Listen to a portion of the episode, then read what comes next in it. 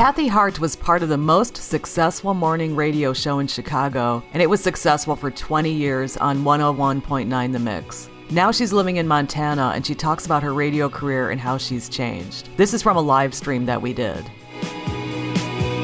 How did you first get into radio?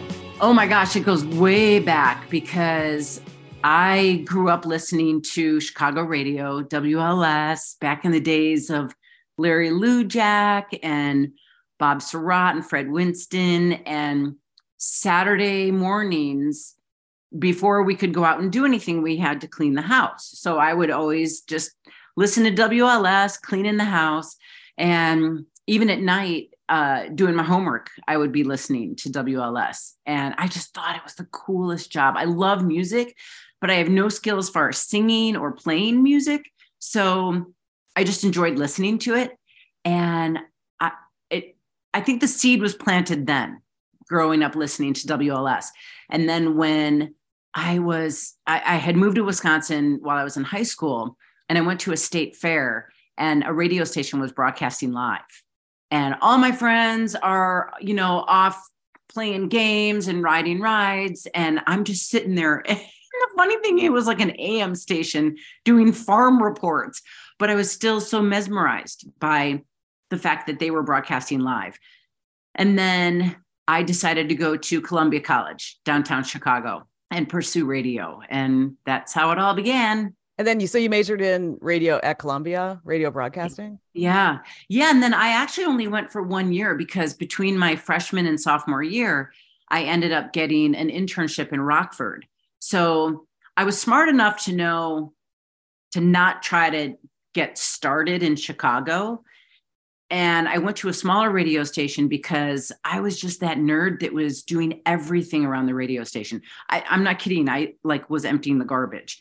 And anything I could do to just be active and be there. And that summer, I actually worked for free. And it was a stepping stone station. So a lot of people kind of got their start there. And then once they got talented, a little more skill, they would go on to a bigger market. And there was one day where the program director said, um, Achenbach, because that's my maiden name, Achenbach, I need you to go on the air. I was like, what? He goes, yeah, two people had called in sick that day and he had nobody. And I, I was like, uh, uh, uh, okay. And he didn't have a choice but to put me on the air. And so that's how my broadcasting career began.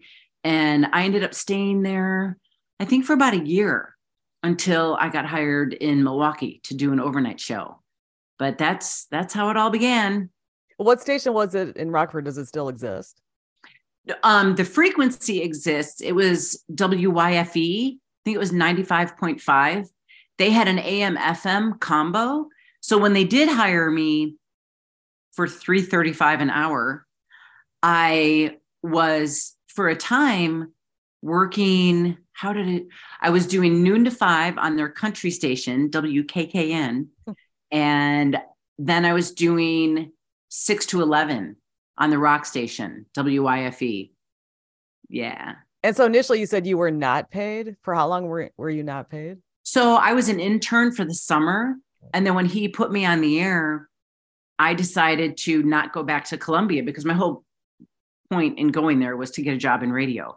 And I had reached out to some people in radio, including Terri Hemmert. She was one of my teachers at Columbia. And I said, What should I do? She said, you can always come back to school. You might not ever get a chance at your first radio job. So take your first radio job and then decide what you want to do. So that's what I did. And then my career just took off and I didn't see a need to go back to school. Well, you know, I mean, talking to you now, you have such a pleasant voice because I heard you for so many years on the air here in Chicago. But um, when you were first starting out on the air, did anybody give you any particular advice? Yes, because I was terrified that first day I went on the air. And Brent Alberts is the guy that hired me. He, I think, just retired last year. Just a super great guy. And I'm forever indebted for him giving me, even though it wasn't by choice, uh, but he did end up hiring me full time after that. So he told me to, when you're on the air, don't think about you being on the radio and talking to however many people. Put a picture of someone you know right on the control board by the microphone. So when you turn on that microphone, you're talking to that person. And he, I think I I ended up putting a picture of my sister because I knew that I would be more myself if if I was talking to thinking I was talking to my sister. And it was great advice. It really helped. And then when you started out, and then when you were blockbuster in the mornings here in Chicago, how did you did you change at all your delivery and so forth? Like what did you learn throughout the years? No, if anything, Margaret, it was uh when I first started, I would now remember this was hmm, early 80s, mid 80s you know, it was still, especially when I went to a top 40 station in Milwaukee, some of these guys were on the air. Hey, I'm Cam Michaels. You know, we all had different names. That's when I changed my name to Kathy Hart because Achenbach is not a very radio friendly name. And I just remember we called them pukers. Yeah. And I would change my voice a little bit because I, I knew I was on the radio and then it just it wasn't natural so i just kind of went back to talking to my sister and and being myself and so that's what you maintained all those years so what we yeah. heard what we heard in chicago that was basically how you sounded early on i hope so i mean i've i've just always it got to the point where especially doing a morning show where you're talking with a whole group of people there were times i just i forgot i was on the air in fact a couple of times i swore and did anybody dump it Yes. Okay. Same thing happened to Melissa. We our traffic girl. Uh, she swore a couple of times because we just we get so caught up in the conversation and a couple of times we swore. It was like, oops. Or I would overshare, which I did a lot because you just you get caught up in the moment and you forget how many thousands of people are listening and you're just yeah, it's one of the things i one of the reasons I think our show was so successful is we were real and we were having real conversations. And sometimes we would get caught up in it and forget that people were actually listening. but the thing is, you know, back then, um, because I also grew up on radio, you know, here in Chicago, broadcast radio, but you know, back then, oversharing, maybe the definition was different than now because people are online oversharing. Mm. So, I mean, how was it defined back then? How would you consider back then? I would probably, I, am trying to think of a specific example.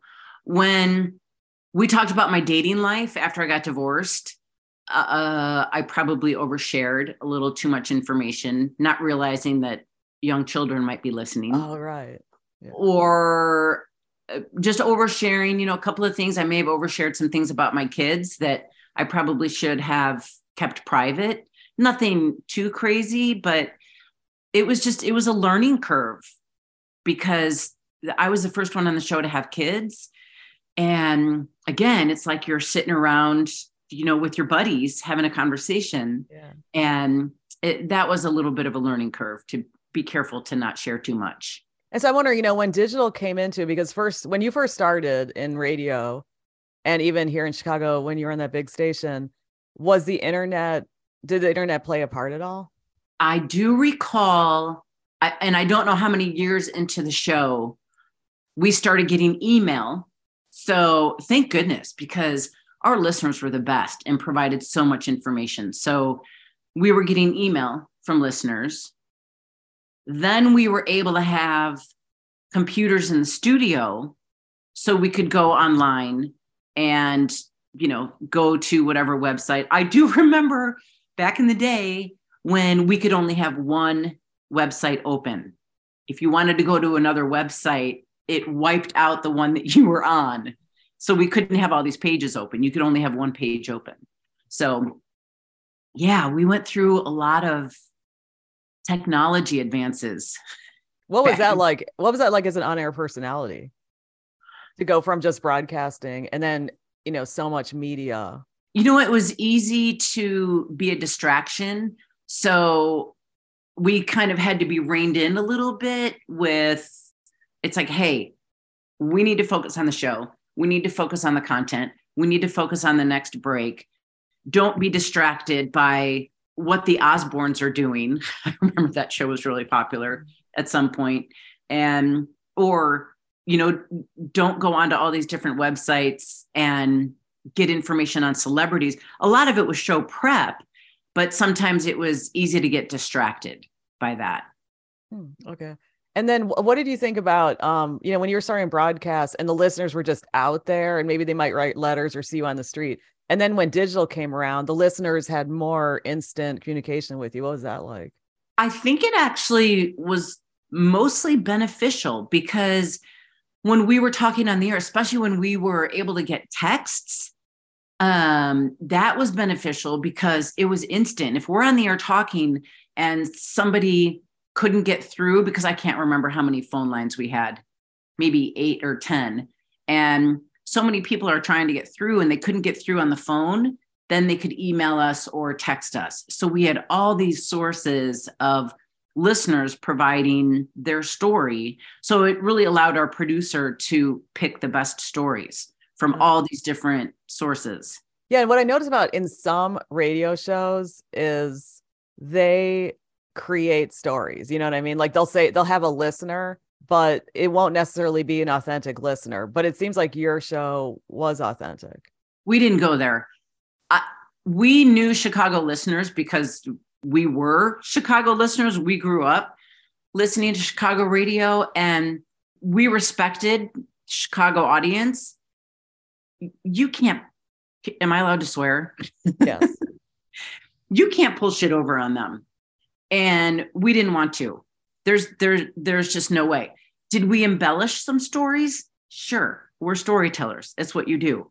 But we did not have fake callers and we had an excellent producer. So he would first hear their story and say okay well don't talk about this part. Focus on this. This is this is your story. So he he was brilliant. He was a big reason for our success Gosh, that's great. Yeah, I did meet him a lot many years ago when you were there. Yeah. Yeah. And, good guy. Yeah. And so, what was it like to work on a blockbuster show and have A-list celebrities wanting to be on your show? I'm not going to lie. That was one of the coolest parts of the job.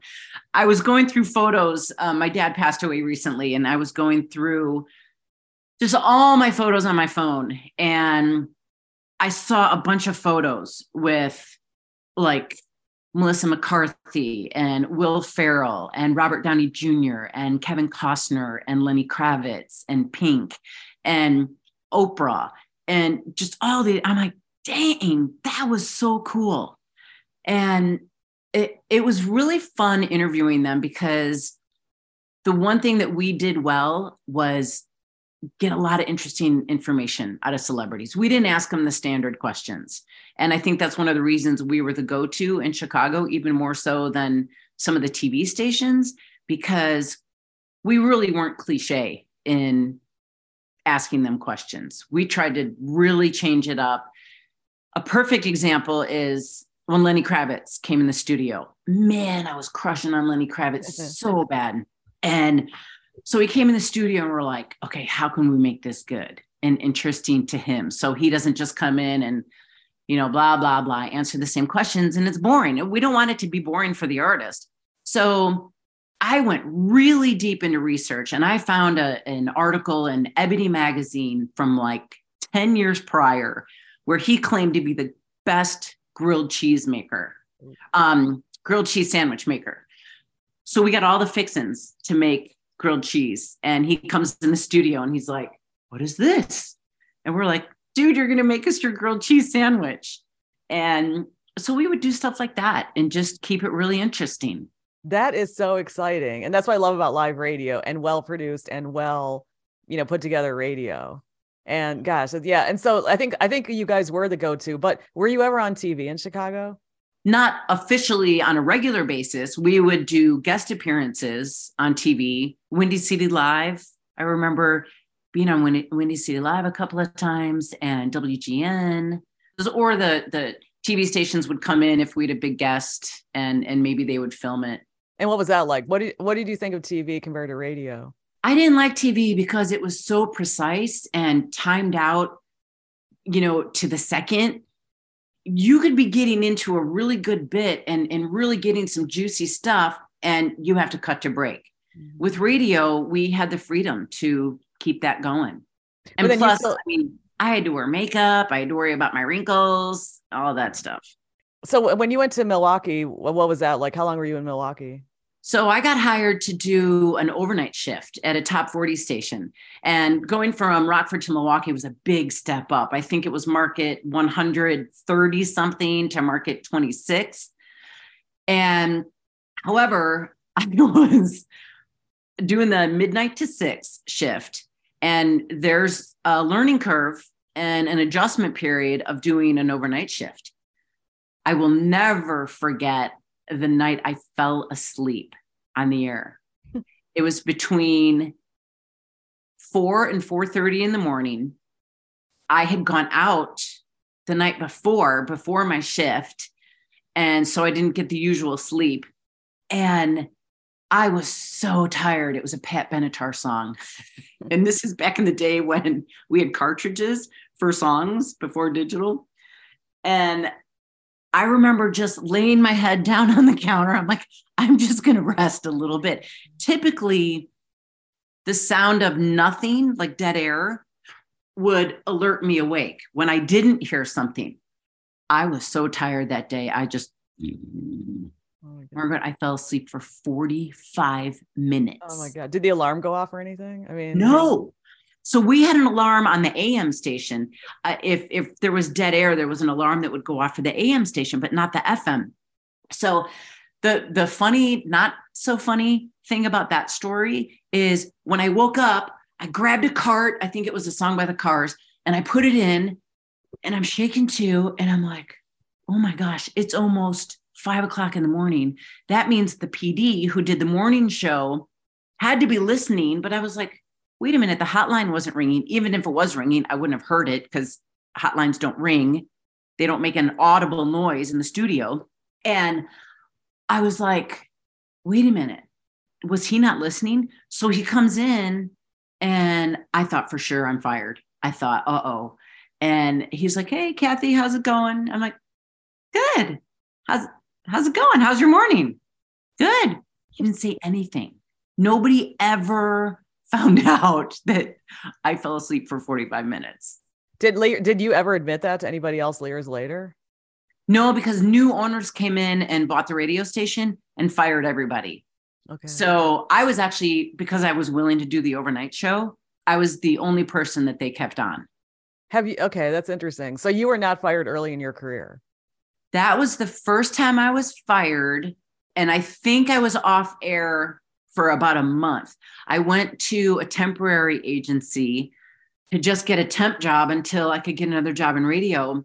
And I remember the only temp job they had at the time was going to grocery stores and putting up displays for cheese. So I'm like, this is not good. Then I ended up getting hired as a receptionist at Capital Bankers Live. May I help you? And I was right across from the president of the company's office. And he said, if he heard that phone ring more than three times, I was fired. And that never happened. So I did that job for maybe about a month. And then when the news station had come in, got settled, they were like, okay, we need jocks. Let's bring Kathy back on the air to do overnights. So I got back into radio. But yeah, when you were fired, how did you deal with that back then? Was it hard? It was devastating, even though new owners came in and it was by no fault of my own or anybody else that was on the air. It was a great lesson in radio. And when new owners come in and they're changing the format, they can't keep the same jocks typically because you know you're a top 40 jock or you're a rock and roll jock or an oldies jock or a country jock and that's how it was back then so i was really fortunate to get rehired yeah, no. When you were okay, so when you were in in Rockford, and then you know the people didn't show up, and then you got on the air. How did you keep your success going? You know, because there are some successful people who didn't get to stay on the air. So that's when I was backstage. I was still working in Rockford. I was backstage. I think it was Pat Benatar at a Pat Benatar concert. No, it was Billy Idol. That's right. I was backstage at a Billy Idol concert, and there were people there from the Milwaukee station. So I started talking to the PD and asked him if they were hiring because I knew I couldn't stay in a market the size of Rockford my whole career. You know, I always knew that I had to go higher and higher. And that's when I decided. So I went to Milwaukee, but then I went back to Rockford because I got a midday position. And that was big. So I was able to work at WZOK, different station. WZOK was the number one station.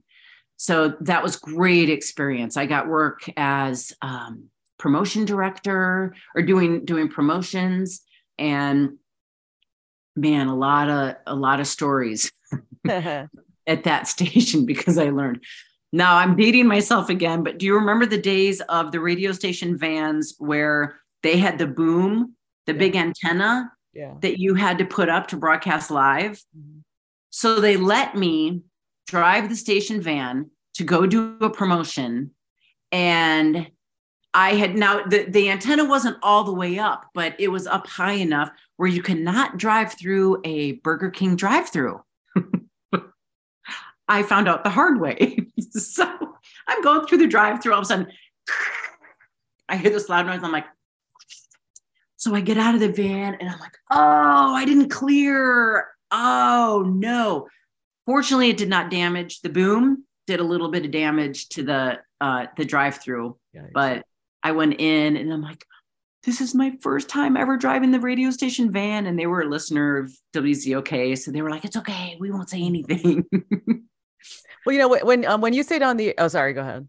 No. So that was quite a learning experience. Well, when you stayed on the air in Rockford, is it that you first um, got that break and then the PD thought, oh, wow, you do sound good. So I'm going to keep you on the air. And then did you send your demos? Like, how did you, what was the mechanics of, and I'm going to ask you about Brian Peck after this, but. Okay. Yeah. So there's just so much competition, you know, back then. So. You know what? Honestly, Margaret, I, the, I think the reason that I even got hired as an intern, because even that is competitive, I was just willing to do everything. I had a great attitude. I knew I had to pay my dues. I did not go in anywhere feeling entitled or feeling like I was beneath taking out the garbage or I'm like, no, I, I don't care. Put me to work doing anything, I just want to be involved. I was also, I was always just really happy. And I would go talk to the salespeople, I would talk to the receptionist, and I, I people liked being around me because I was, I was just carefree and happy and loving life and having a lot of fun. So do you think that's a key to success? Like what advice do you have for people who want to broadcast or be a talent or whatever? You know, I, I think that the younger generation it, i just feel like they they're a little entitled except for they, hannah hannah brummer who i interviewed she's on the air here in in the oh. She's fantastic. Brian peck told me to interview her so. Oh good. She's fantastic. So, she's not typical like that at all. Good. And that's why she's going to get on the air. She's she's on the air. She's on the air. She's loving it. She's with eddie. You remember eddie and jobo? She's yeah. Got a show, she's got a morning show with him, with Eddie. Very cool. So, I mean, attitude gets you so far. And just having a good attitude, a positive attitude, being really flexible, that's key.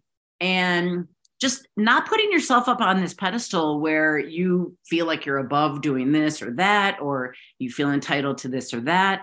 Um, you're a grunt and you you got to pay your dues and you have to work hard. And talent, eh, yeah, that helps. Yeah. you have to have a little bit of talent and a little bit of luck. But honestly, attitude goes a long, long way.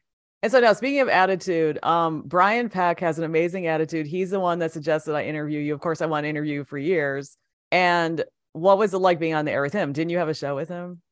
Yeah. So that's when I had moved to North Carolina that was a big step too in my radio career because I was dating a guy. We were working at WZOK and WROK, the AM FM, and I was dating a guy that was working on the AM, and he got a job offer in Raleigh, North Carolina. And I thought, North Carolina, oh, that's too far away from home. I am, no way. I'm a Midwestern girl. I'm staying here.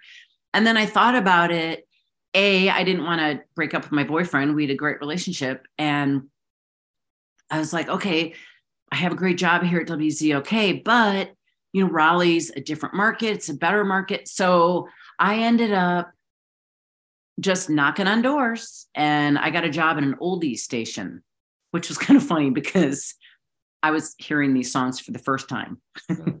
so they weren't oldies to me. It was like, oh, these are good songs.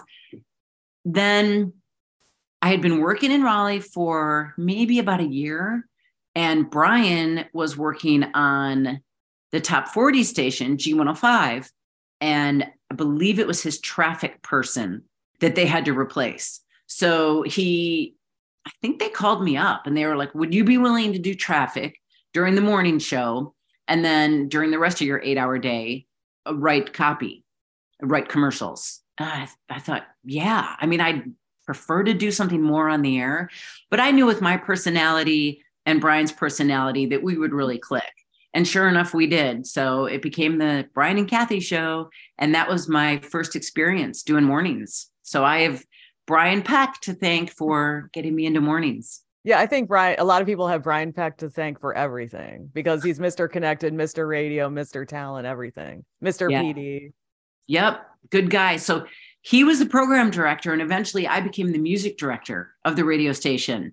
Man, we had so much fun. This is back in the day where payola was a little, you know, they they would kind of turn a blind eye.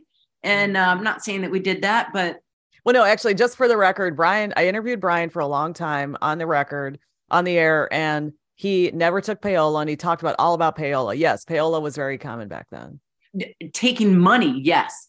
But then it, it got to be a fine line between taking a trip to the Grammys if you add a certain record. So right. We didn't do any of that, but we had some great experiences. And we did go to the Grammys and I remember this is another funny story. We were broadcasting live in Jamaica. This is when the Jamaica Board of Tourism really wanted to promote people coming to Jamaica because uh, Americans at that time felt that it was unsafe to go to Jamaica. So they had a whole bunch of radio stations from across the country come and broadcast live. So I'm still young and inexperienced. And the very first night we got there, we go to the swim up bar. And you know i wasn't a big drinker but when in rome.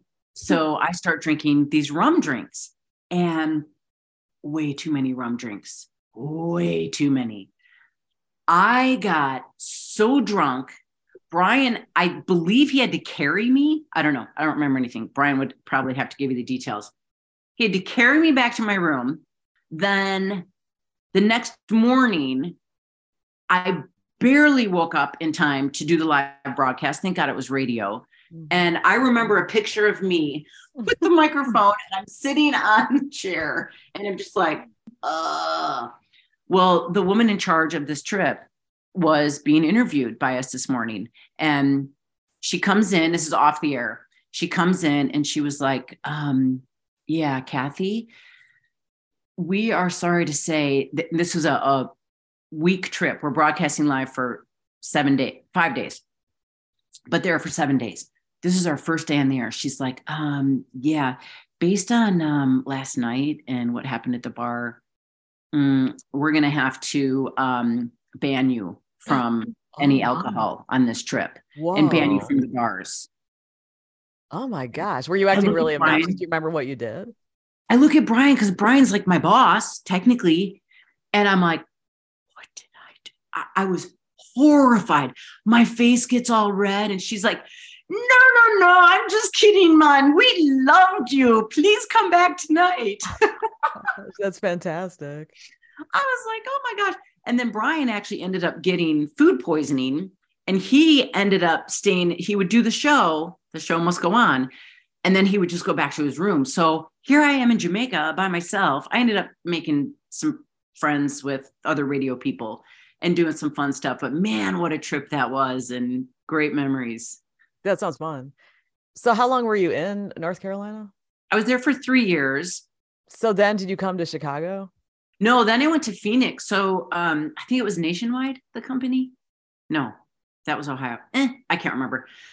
Somebody in Phoenix uh, asked if I would come to KZZP had changed format to KVRY and they were looking for morning shows. And so that's when they hired me in Arizona. My mom lived in Arizona. I figured I'd been in Raleigh long enough. I knew that I didn't want to raise a family and, and grow up, and have my kids grow up. Um, I just, I'm a Midwestern girl. Even though I went to Arizona, it was still an opportunity for a bigger station doing a morning show. I was the lead. Well, no, I we were 50-50. But then that didn't work out. And I'm pretty sure he's not watching this, nor will he hear about it. But my morning show partner was just a drip. No person. Are you sure he won't? Because it's going online. Well, sorry. Um, but I allegedly, mean, allegedly, it, it's in my opinion, if you're going to be on a morning show, you've got to share stories. You've got to share your life. And he just he he wasn't really doing that. So it just it didn't. He was click. guarded. He was guarded. It, it didn't work. And um, yeah. And I'm I'm an open book. And when I have a partner, we need to be able to talk about our lives. It can't be just one sided. So I ended up going to a rock station, KDKB, doing an afternoon show with uh, um, Paul. Oh, he was great. He was a great partner. So we were doing like a morning show in the afternoon. And back then, this really wasn't being done. And man, we were really successful. That was an opportunity because I was into sports. I mean, growing up in Chicago, how can you not be into sports, right? Are you Cubs fan or Sox fan? Cubs. Okay. My dad took me to my first Cubs game when I was seven. So I kind of didn't have a choice. I did have a choice, but I grew up a Cubs fan. Been going to games since I was seven. So I was a Cubs fan. I was a Bears fan. Uh, you know, I was just a sports fan. I really enjoyed it.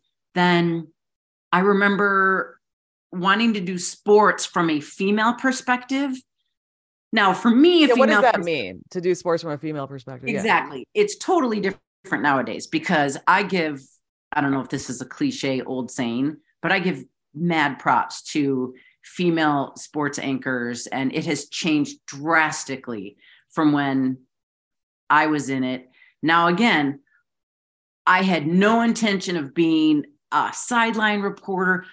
I wanted to report sports from a female's perspective of not giving statistics.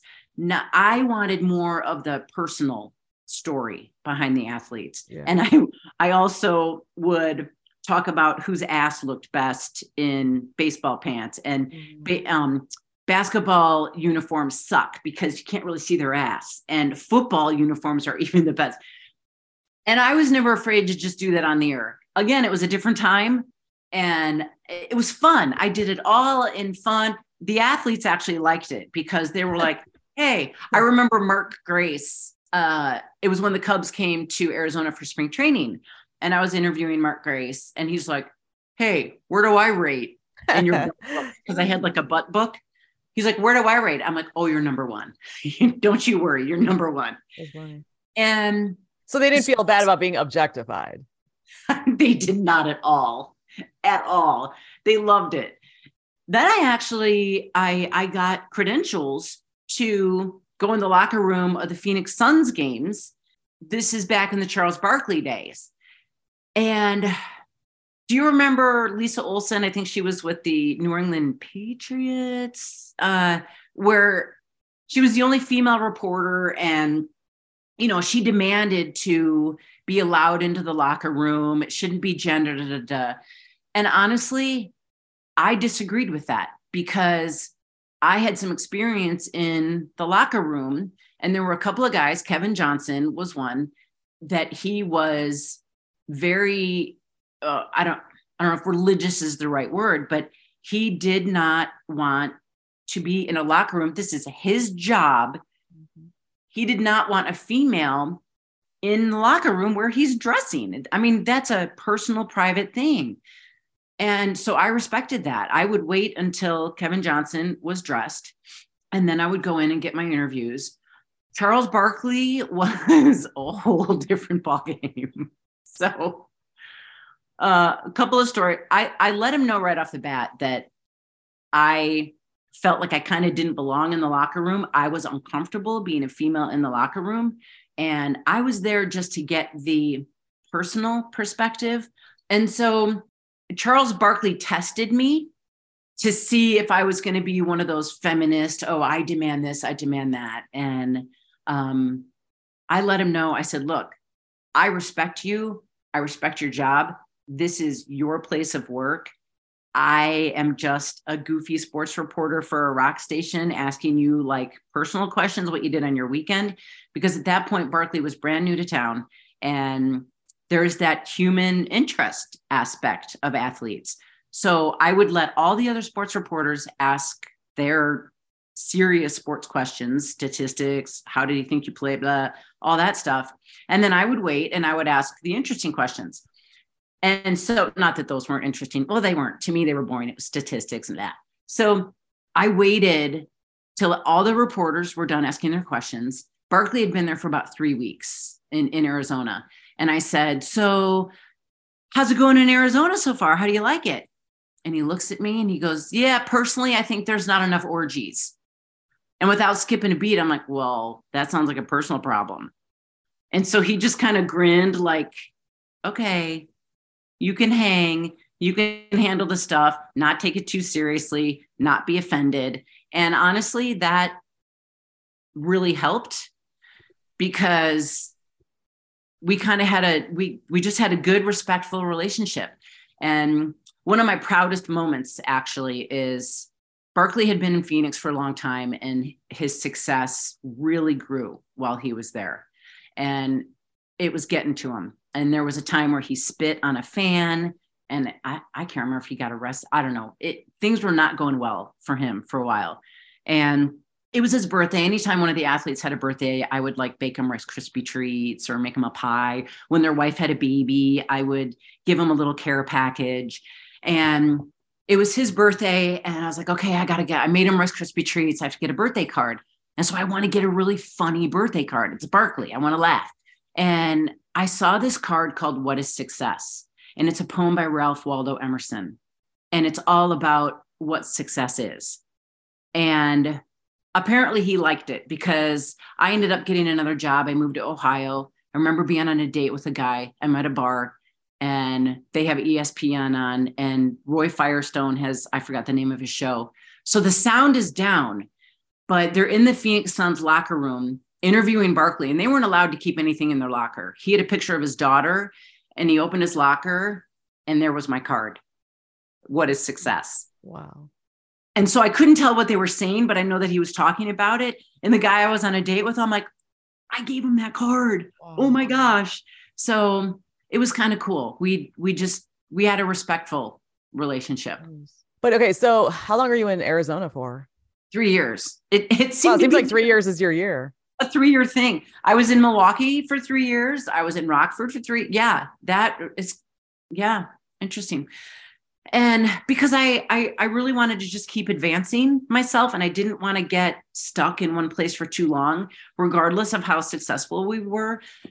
I always wanted to come back home to chicago. That was always my dream. In fact i a few years ago saw i found a journal where when i was going to columbia college and listening to chicago radio i wrote i will be on a number one morning show wow. in chicago Oh my gosh. And that's what you did.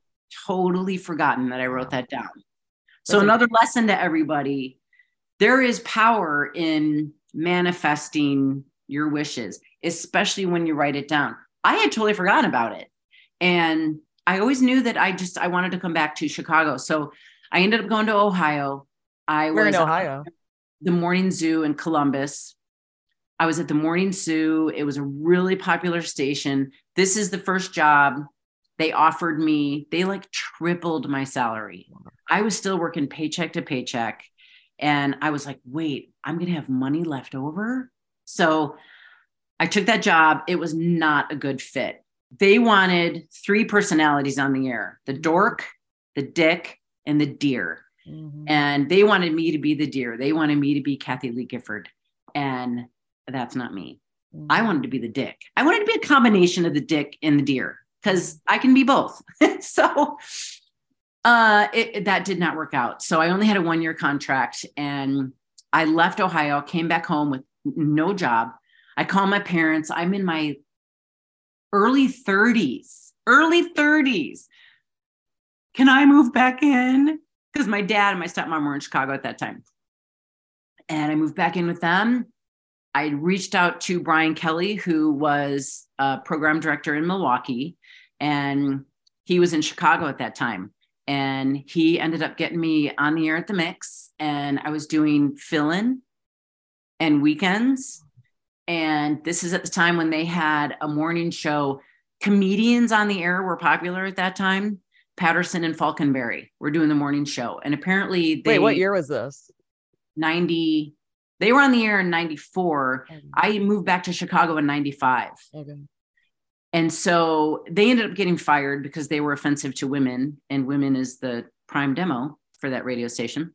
So i was doing the morning show. Uh, i was just doing fill-in for the morning show until i realized i said okay this is fun and this could work but i need a partner. I can't i can't do this by myself. It's exhausting and so, and, and plus the conversation will be much better if there's someone else in the studio besides the traffic guy. Andy Masur was working in a studio. Wait, Andy not- Masur, the Cubs guy? Yes. The sports reporter? The sports reporter. Oh, okay. Now I've got to interview him. Okay. Yeah. He was our traffic guy in 1995 and he was working off site. And I need eye contact with someone. And uh, and then our news guy, Barry Keefe was a great guy, but he's doing news. I can't talk to him the whole time because he's got to prepare his news. And so then that's when we brought in a partner.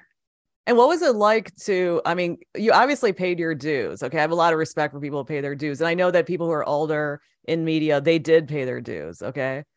But what was it like to pay your dues and then land at an incredible point? Like the number one, probably one of the top in America, right? It became that way. Yeah. Yeah. The success of our morning show, um, it, uh, it blew my mind. Like it just, to, to this day, it still does. You know, our, our success. And now we worked for it. And I will give my partner credit. He was brilliant and knew the business and uh, was a big reason for our success. But we as a team is really what it took. There were so many different personalities that brought different perspective and it was just a well-rounded show. We were authentic yeah. and fun and interesting and we were just yeah, we were just we were real. So what was it like to come back? So how many years were you away from Chicago? Well, I mean, I went to Columbia College and then I was in Rockford, so I really wasn't in Chicago. Right. And so that was about 13 years. Wow. When you left Chicago to pursue your career and when you came back, what are what are some things that you learned, you know, that you felt like you changed or your insights or whatever after living in other places? I think just the, you know, I was a little more well-rounded in being a broadcaster, but I just I stayed true to being authentic and not being afraid to, to look stupid, sound stupid, make mistakes. God, they teased me all the time. One of the most embarrassing things, talk about Chicago, was um, I just remembered, I can't believe I'm admitting this, but th- this is who I was. I was doing the feature called Entertainment Chicago, and there was something at St. Ignatius Church. And I said Ignatius. Oh, Ignatius. Okay. Well, that is, oh. it could be pronounced that way in certain eh. dialects, I guess. Yeah, no, no. I got obliterated for that. And here's what you have to do. Uh, like, I couldn't get all defensive and, well, it could have. I'm like, no, you own it. That was a yeah. stupid ass thing. You are an idiot. How can you, like, especially because I'm Catholic? Like, yeah. anyway. Yeah. So, you you just had to you had to roll with it. You had to laugh. Another most well, what would be good is if they captured that and then they replay it later. You know, did they do that? That's what my partner was really good at. Okay. So there was one time Paul Rudd and Jason Segel were in the studio. I can't remember the movie they were promoting. They did so many movies together. But oh, it was uh, I just forgot which one it was. But it was the one with Lou Ferrigno in it. And they were telling the story on the air in the studio about how excited they were the day that Lou Ferrigno was on set because they grew up, you know, watching him in what was Lou Ferrigno, the character that he played? oh no, the, um, you mean the Hulk? the Hulk. Jeez. My son watches The Flash, and I had The Flash in my Right. mind. So they were so excited about the Hulk coming in, in on set that day, and they were going to be recording the scene with the Hulk. And I just barely remember the Hulk as a child. I just remember the Hulk being like the daw and like this big, strong guy that talked funny. And so they tell their story about how excited they were about the Hulk. And I was like, yeah, I'm like, and does he really talk like that? Paul Rudd and Jason Segel look at each other. They look at Eric, and I'm like, what? They're like, um, yeah, he's he's deaf. That's why he talks like that. I'm like, Right. I didn't know he was deaf. Yeah. I was like, no. I was so embarrassed. And then they started laughing about it because it was totally innocent. I did Right. not mean it to be mean at all in any way. Yeah. I was horrified. Okay. They played that clip forever. okay. That's how I embarrassed Paul Rudd and Jason Segel. But how did the listeners respond to that when when they played drops of you or whatever? They laughed. They thought it was Okay. hilarious. And that's when you just have to own it Yeah. and have fun and and just have fun with it. What else can you do? Yeah.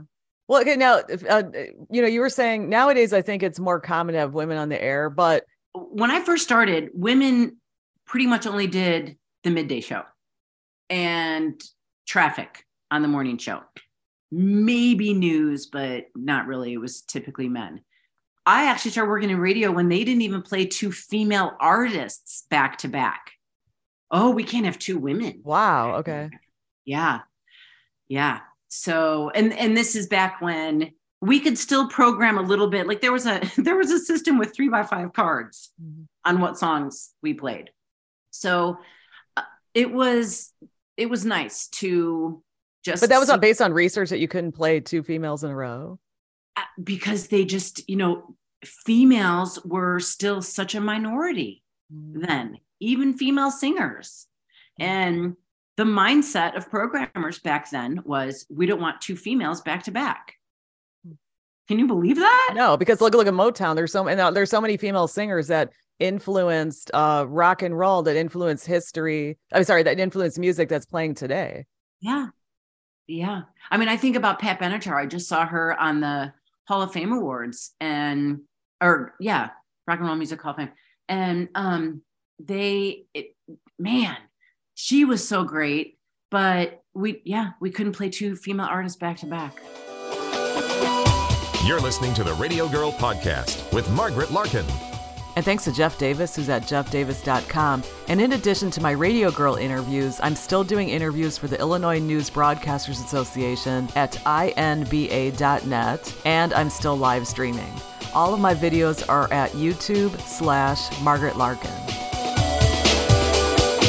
You know, I, I go back to Terri Hemmert. She's an idol of mine. And look at her success on XRT. Right. You know, she she was a trailblazer for sure. That's true because I did interview her for my podcast some years ago, and she described her journey, and I was literally trying not to cry because it was so moving, so human. She's so gracious. She's Yeah. nice to everybody. Yep. It does not matter who the person is. She was getting an award and I was asked to present it.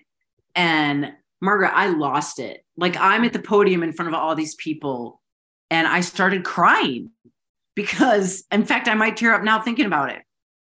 I was just this girl that grew up listening to WLS radio and you know, I, I just I was a I was a middle child.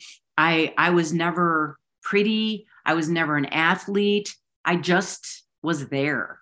You know, I I I didn't have boyfriends really growing up. I was just Kathy. I was fun to be around. And so I just I always felt kind of unimportant. And for me to not only have my own success in radio, but to be asked to present her award, mm-hmm. it, that was such a big moment for me. We've, you know, we received a lot of awards on our morning show, mm-hmm. and we even got elected into the Hall of Fame. Huge. But I'm telling you, that was one of the moments that touched me the most because I was like, Terri Hemmert. Yeah. They wanted me to present an award to Terri Hemmert. And I started crying because it was yeah. just this moment. And yeah, and it, and a lot of it had to do with females in the industry that became successful. And that truly that was one of my proudest moments in radio. Well, I mean, really, you achieved what most people on this planet have did not achieve because you got to the top of an industry and you were so extremely successful. And I don't even know if anybody can top that. Seriously, I mean, I don't even know if any woman, I should say, because of course there we know some, you know, the guys are really successful. Um, man, so, I, mean, I hope that's not true. I, I really do. I I hope that other women just just get out there and really i think a part of it is to you have to try you have to put effort in but it was never my goal it i wanted to be successful of course in my job i, I wanted to do the best i could in my job but these awards and accolades were were never a goal i was so damn happy just being on the radio in chicago because that was my goal. That to me was the success and having fun and laughing. And you know i never took myself that seriously. And there were there were things i'm writing a memoir now and i'm writing about how i did have to become a certain character right. And you know it's talking about the ohio station where i had to be the deer. And that was not authentic. And i didn't i didn't want to do that. But i knew if i wanted a job and i wanted to keep my job i had to be the deer. And so there were times that I felt I compromised my integrity. I should have set boundaries with things. And I had to balance that with what I knew it was going to take to be successful. But for you, you don't like the persona. You're it's not you. It's not uh, your No, because it's just it's not authentic. It's yeah. not authentic. So I did have to find the balance between what was expected of me as a personality and my own personal integrity, morals, and it was it was difficult for a while.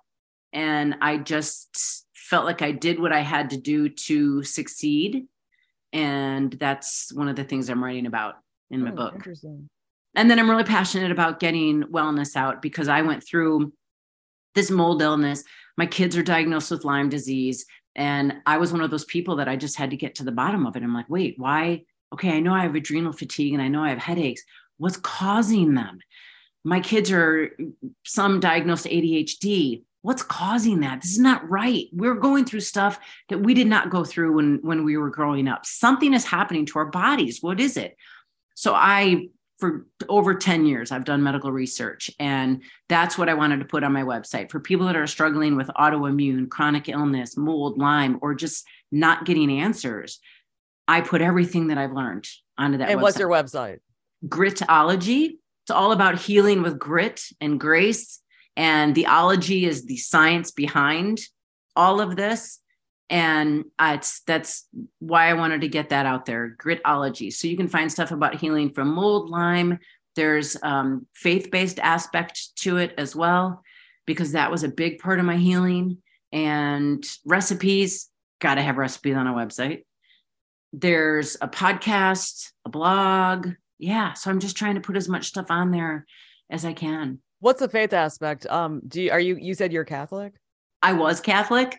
Uh, I, I, I really didn't learn a lot when I was going, you know, I grew up even going to Catholic school and I just, I didn't learn a lot because it wasn't, it wasn't getting, I was not in a point in my life where I needed it. I went to Catholic church because I was supposed to. So when I was in a part of my life where I was going through a, a pretty bad storm, I my mom passed away. I got diagnosed with that mold illness. Uh, I had to treat it as if I, I had to move out of my house, treat it as if I had a fire because everything was contaminated and I couldn't bring it into a new house. Um, my kids got diagnosed with Lyme disease. That's when I went on medical leave, ended up losing my job, ended up getting divorced. So I had this big storm and going to church. I found a non denominational church and it was speaking to me. The pastors in their message were speaking to me, and it this got in, Mon- in Montana. This was actually back home. So this was Willow Creek Church. Mm-hmm. And I remember my husband at the time asked if I wanted to go to church with him because I was still trying to figure out if I wanted to find a, a Catholic church. And he asked if I wanted to go. I'm like, is that that church where they're all like, I'm like, isn't that like a cult church? it's like, that's it's just weird. Growing up Catholic, you don't you don't have a band and you don't do all this stuff. But I went and it really opened my eyes to so many things in the Bible that spoke to me based on how the pastor gave the message and i was at a time in my life where i was broken and and i needed this and that was the only thing that made me feel unconditionally loved, supported, where I could go and just be completely vulnerable and be healed. Hmm. And it was a huge part of my healing. Hmm. And so, are you still going to church in Montana? I'm asking this because my friends' parents live in Montana and they go to church in Montana. Not to, I oh, think it's. Yeah. So, I found a church similar. It's called Journey Church in Bozeman and it's growing so fast. It's a great church. I even uh, I volunteer there. I serve. I'm a greeter, and I just I really enjoy being involved and and giving back. Yeah, because I mean, when I'm ta- I've interviewed a lot of people, and when I'm talking to you, I feel like you have this incredible love and peace, and uh, you seem very stable. And I never met you before. Okay, I mean, except for that one time many years ago. But I I don't I didn't know you. I just knew you through Brian what Brian said, but I feel really good like about what you're saying. And I, I feel like you you seem like a very caring person. What I learned was, and and this was through the church and through I, I couldn't be a Bible reader. I couldn't just open the Bible and just read because it was so overwhelming and confusing. So I got into a, a, Bible app, and you can do Bible studies where it's just so much more uh, in tune with real life and how to connect some script, scripture to your real life and apply it to your real life. That's what I needed. I needed to apply what I was reading. So we were in a series about love everyone always. And I was in a particular storm with someone in my life back in Chicago that I um, was brought to tears almost every day. And this person was very difficult to love because i there was just so much pain and and so much emotional trauma. And so i remember being in a yoga class and it was around valentine's and she said okay she's one of those bubbly instructors. And she said okay it's all about it's all about love this week. So you can dedicate your practice today to loving yourself um, loving others or loving someone who's hard to love. And someone came to mind immediately. And I'm like, oh, F no. Am I going to dedicate my practice to that person? And I'm like, yeah, I'm all about self love. I need some self love right now. But then something was gnawing at me about that message I got from the pastor about loving your enemy and loving those who hurt you. And I was like, whatever, fine. It's one hour. I'll do it. I'll dedicate my practice to loving him. And so I got to this place where I was actually sending them love. Mm-hmm. And I'm telling you,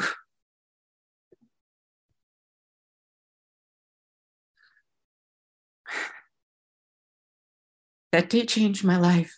Mm-hmm. It changed my life when I stopped being a victim and I understood how hurt people hurt. And I did not want to be bitter and angry and hurt. And I could go on and on about all the signs that God gave me after that day. But on the drive home, I got a very clear sign from God. And I just, I, I cried the whole way home. It was an uncontrollable, as you can see, it still gets me emotional. It was the biggest release I've ever felt in my life. And I know a lot of people have trouble giving other people love that have hurt them. And there's clear boundaries there when you're thinking about someone that has hurt you. But it, when I could actually take the victim hat off and and pray for that person and pray love into that person's heart. It took bitterness away it took anger away and it freed me. It freed me. And that's why i am the way i am now that i i'm just so carefree and i'm loving and i i give grace and empathy to everybody because we're all hurting on some level. And who am i going to be? Am i going to be a person that's going to make them hurt worse and you know be angry and bitter and defensive and just a jerk? Or am i going to give people grace when they need it most? There's something about forgiveness that you i mean when you think about it if you don't forgive it's a burden on you there's a there's a clear definition in forgiving. Forgiving is not releasing them at all. It's releasing you. You can take this backpack off of burden that you're carrying around being hurt and not forgiving this person and holding this grudge and being angry. When you release that when you forgive them and and it doesn't necessarily even mean forget because a lot of times you cannot forget the pain but when you forgive you're you're releasing yourself. And that is just and that's why i cried so much that day. It was an overwhelming release of burden after years. That's great. And it was wonderful. Yeah that's what you've seen that. That's what i'm saying. It like i said i don't like it other than meeting you for two seconds many years ago i can feel that you are free and you are uh you know you're probably on an incredible path in luxury in montana but you know it's just you feel you just seem like um you are very open and you know even through the screen i can feel a connection it's really great. I think it's very oh, inspiring. i'm just i'm at peace That's and great. i when you can release that stuff and again take the victim hat off and recognize the experience you went through heal from the experience but but don't let it keep you down and, and don't let it identify you. That's when you grow. And i've grown so much after that day and just uh, being able to be comfortable with who I am and being at peace. And the only thing that did that was church and and being a believer and uh, really diving into Bible studies and things that helped me remember that we are here on this earth to just love one another. Let me know what you think. Email me at margaret at radiogirl.us. You can also call or text me at 716 202 TALK. That's 8255. And like the Radio Girl Facebook page. You can find out about who's coming up next, see pictures, listen to audio, and more.